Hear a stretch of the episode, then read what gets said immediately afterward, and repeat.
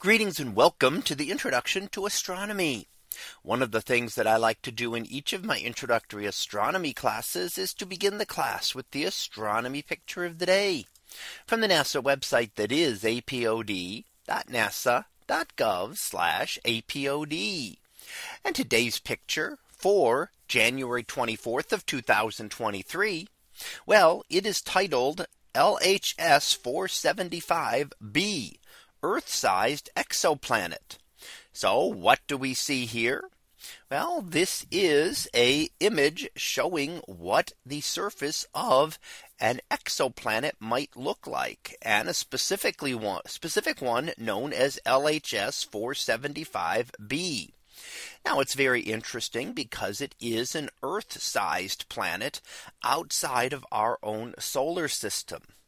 And as we've been over the last few decades, we've been detecting more and more planets outside our solar system. And we now know of over five thousand that have been confirmed to exist. However, we can't really see their surfaces or get any idea of what they are like.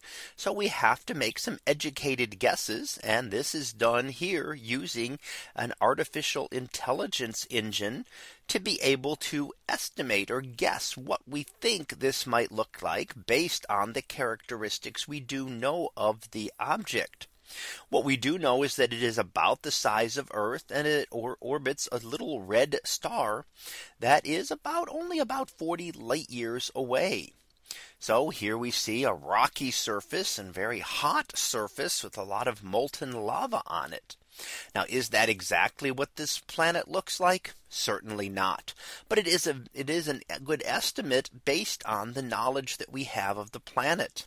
One of the things that we don't know yet is whether it has an atmosphere or not. So here it seems to have an atmosphere. Does it really have that? Well, it's about Earth sized, and if it is in the right temperature zone, it would be able to hold an atmosphere of some kind. So that is one of the things that the Webb Space Telescope is going to be studying. It is going to look at some of these exoplanets and see if it can detect evidence for an atmosphere. Finding an atmosphere around another planet would be another good sign that it could have the potential for life. So while the artificial intelligence generated world we see here may not look very conducive to life, of course, that's just one small part of this area. But we would begin to see that there could be other planets out there that could potentially hold life as well.